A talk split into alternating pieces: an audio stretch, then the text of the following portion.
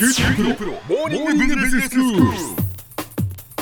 今日の講師は九州大学ビジネススクールでイノベーションマネジメントがご専門の永田昭也先生ですよろしくお願いしますよろしくお願いします。キーワードで理解するイノベーションマネジメントというシリーズでお話をいただいています、はい。先生今日はどんなキーワードでしょうか？えあの今回はバリューチェーンという言葉を取り上げてみたいと思ってます。あのこれは価値連鎖とこう訳されてますけれども、はいはい。あのこれはですねあのマイケル・ポーター、まあ、競争戦略論の著名な研究者ですけれども、このポーターが1985年に競争優位の戦略という本を、まあ、刊行してるんですが、まあ、その中で提唱した概念なんですね。はいでまあ、定義的に言うとその企業の活動が価値を生み出す構造というものをこう体系的に捉えようとしたものだと。で、まあ、その経営学ではですねこのバリューチェーンというコンセプトは、まあ、戦略論ですとかマーケティングですとか、まあ、いろんな研究領域で広く用いられてきているんです。で特にあのイノベーションマネジメントの領域でもですねそのイノベーションがどういう局面でこう価値を増大しているのかそういうメカニズムをこう理解するためにあるいはそのバリューチェーンそのものをイノベーティブに組み替える方法をこう議論するとその枠組みとして活用されてきたということがあります。はいであのポーターはですねまず価値を生み出す企業の活動というのを、5つの主要活動とまあ4つの支援活動というものに区分してるんですね。ええでそしてあのそれらが互いにこう依存し、まあ、連結して一つのこう価値連鎖を構成していくと、でそのお姿を、まあ、一つのこの大きな矢印の形で表してるんですね。はい。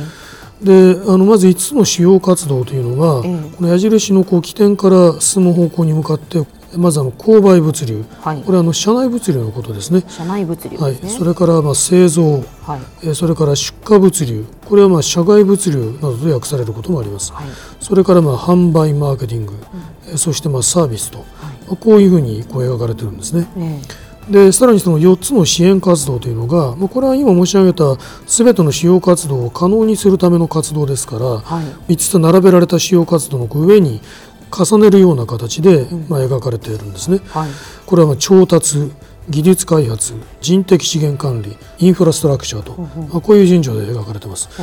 これちょっと書いてみるといいかもしれませんね。そうですね。まあ大きなこう矢印を書いて、はいはい。下の部分に、まあ、矢印の起点が左にあるとすると、まあ、左からじゃあ右に進むとしてそうですね。えー購買物流、はいはい。製造、はい。出荷物流、はい。販売マーケティングサービスはい。というふうに書いて、でその上に、はい。今度は重なるように、え調達技術開発人的資源管理、はいインフラストラクチャはい、ーそうです。あるということですね。はいその通りですね。こういうまあ5つの主要活動、4つの支援活動、合わせて9つの活動のカテゴリーということになるわけですが、はいまあこれがあのいずれも何らかのこう価値を生み出す活動なんですね。で、それはまあポーターによれば、こう買い手がその製品とかサービスに対して進んで払おうとする金額によって、その価値というのは測定されるんだと。はいただまああのこういう活動にはいずれにもこうコストがかかるわけですね。ええですからこの生み出された総価値と活動の総コストの差が、まあ、いわゆるそのマージンということになるわけです、このマージンというのは矢の角度のついた部分に当たるものとして描かれてるんですね。矢の先っぽってことですか？そういうことですね。はいはい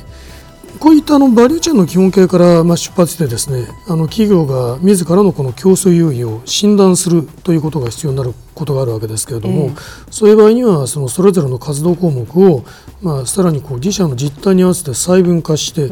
そしてその自社の特徴的な価値活動をまあ見出していくということが行われていくわけです。自分のところはその何に強くて何が得意なのかっていうことをそうです分析していくってことですねはいええ。そういうことですね。えポーターはその本の中ではですね、まあ、ある副写機メーカーのバリューチェーンを、まあ、説明の具体例として挙げてるわけですけれども、はいまあ、そこではまあ例えばその主要活動の一つであるその販売マーケティングっていうのは、ま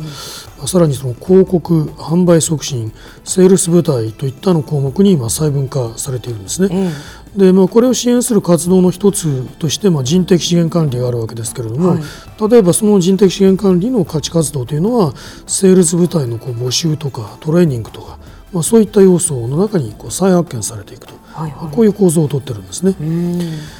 でまあ、さらにそのポーターはですねこういうまあ企業のバリューチェーンを、まあ、彼自身がその価値システムと呼んでいる業界全体としての活動の流れの中にこう位置づけて、まあ、説明するっていうことをやってるんですね。はい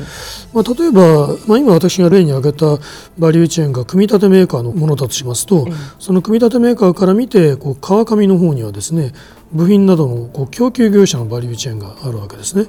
それからこう矢印の進む方向川下の方にはこう流通チャンネルを担うその業者のバリューチェーンがあるわけですね、さらにその先にはその製品の最終的な買い手のバリューチェーンがあるとですから価値システムっていうのはこういった企業間リンケージのこう全体像を意味してるんだとそう理解しておけるんじゃないかと思います。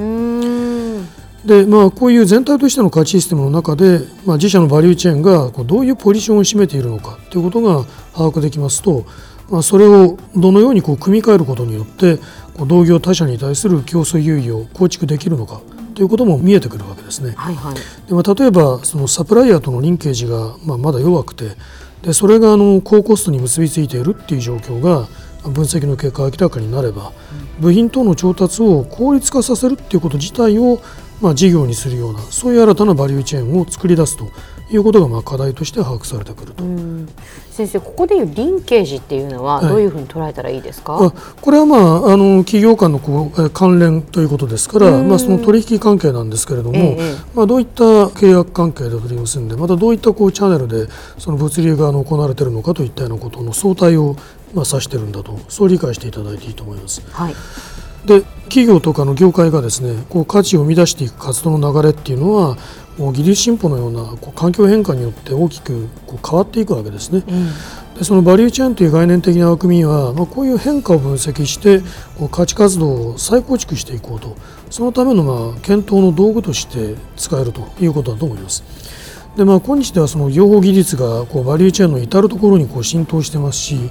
競争優位の構造も変貌させているわけですね。例えばその主活動の一つとしてマーケティングというのが挙げられているわけですけれども、うん、これも例えばこうインターネットを活用したそのダイレクトマーケティングを導入している企業が今日少なくありませんしそうするとこうかってその優れたセールス部隊が強みであった企業もですね、まあ、そうした変化の中で新たなバリューチェーンの再構築に取り組まなければならないとそういう課題を認識されているのではないかと思います。では先生今日のまとめをお願いします、はい、えバリューチェーンというキーワードについて解説してきました、まあ、企業の活動が価値を生み出す構造を体系的に捉えるための概念的な枠組みであるとご理解ください。今日の講師は九州大学ビジネススクールでイノベーションマネジメントがご専門の永田昭也先生でした。どうもありがとうございました。ありがとうございました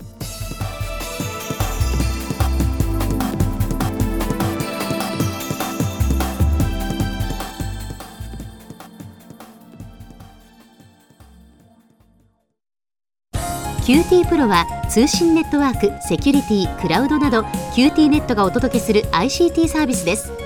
九州中に展開した光ファイバー網を基盤に一番身近なビジネスパートナーとして九州の企業自治体の皆様をサポートします。詳しくは QT プロで検索を。